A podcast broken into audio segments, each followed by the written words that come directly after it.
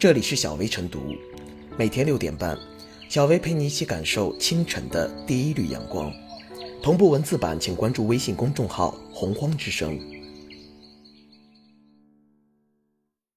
本期导言：近日，一则某剧组在南大校园取景、当红明星遭冷遇的消息引发关注，舆论为南京大学学子们的反常表现点赞。如果这则新闻与营销造势无关，那么青年学生与娱乐明星之间的这份疏离感，倒给人更多思考和讨论的空间。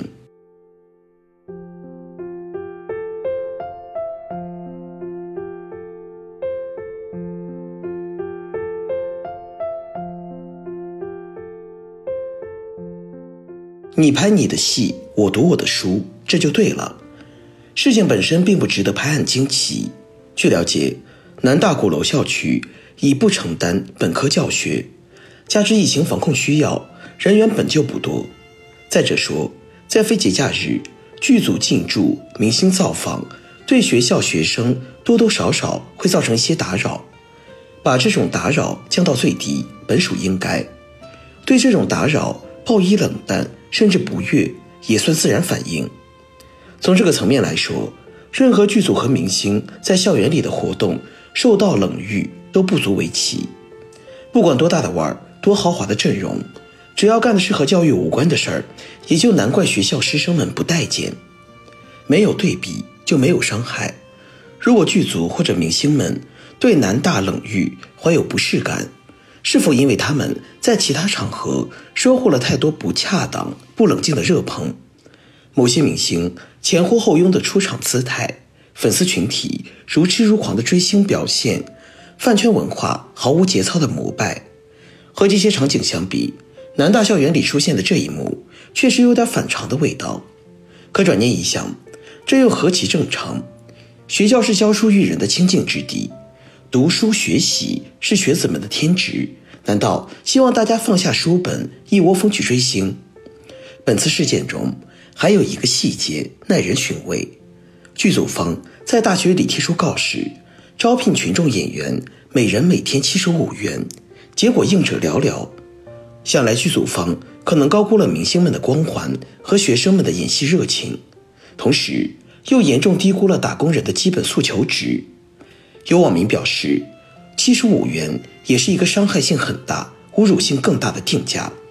资本的傲慢也罢。行业的弊端也好，能够请得起一干当红流量明星的剧组，对待群演如此抠门，怎么想也应该不是出于成本节约的考虑吧？你拍你的戏，我读我的书，一笑之内，两者之间本就是井水不犯河水的关系，各自安好，互不干扰，是再正常不过的事情。更值得讨论的话题是，在这样一个泛娱乐化的时代，青年们。该追什么样的星？怎么样去追星？是看脸追流量，还是看能力重人品？是只羡浮华，还是脚踏实地？是随波逐流，还是独持己见？是惦念杯水风波，还是心怀国之大者？这些问号理应在校园之外的地方得到更有力的回应，更深刻的思考。话说回来，高校不是风雨不进的象牙塔。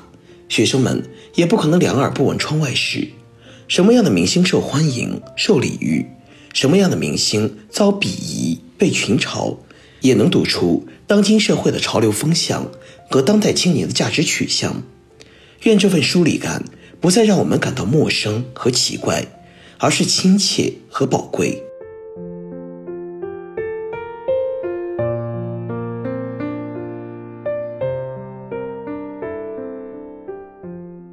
明星在南大没被围观，为何成了新闻？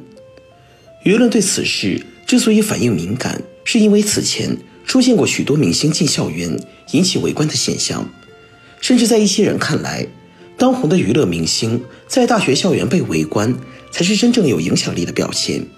事实上，此前一些明星进入校园后，的确会引起年轻学子的狂欢，不论是出于追星的想法，还是看热闹的心态。年轻人很容易去强势围观娱乐明星们。对大学生而言，求学阶段最主要的任务还是好好读书。能够让大学生仰慕的偶像，更应该是那些为社会做出突出贡献的杰出人才，或者本专业的优秀前辈们。仅仅凭借在娱乐圈的知名度与影响力，就能轻松吸引大量高校学生的目光，乃至令其为之疯狂，这才是反常的，才是不应该的。我们还记得袁隆平院士走进湖南农业大学时，引起学子热情的欢迎场面。袁隆平当时说：“我希望不是以长辈身份，而是作为朋友来和你们交流。同学们要做有心人，随时注意捕捉思想的火花。”努力追求学问与思想的进步，这不仅是来自优秀前辈的谆谆教诲，也是如今大学生本来该有的状态。只是在现实中，有不少大学生的价值观被泛娱乐化的风潮迷住了双眼，不知道到底该追什么样的偶像和榜样。当钟南山、李兰娟走进高校的时候，我们同样能看到学子热情的欢呼，以至于网上有人说大学秒变追星现场。这些为国为民、专业精湛的前辈，的确值得大学生敬佩。当一个人确立心中的偶像后，其价值观也会受之影响。作为当今的大学生，也应认真思考什么样的偶像才是真正值得自己崇拜的，而不是一味追随流行和风潮。当然，这样说并不是全盘否定娱乐明星的价值，毕竟没有娱乐的生活状态也是乏味的。只是。作为还在求学的高校学子，应该把主要的精力放在学习上。即便是追星，也不妨多一些理性视角与长远眼光。从这一点上来看，这次南大学子对当红娱乐明星的冷淡反应，让外界看到了更加理性的样子。希望更多年轻人可以从中获得些许启发，不辜负这一场难得的青春时光。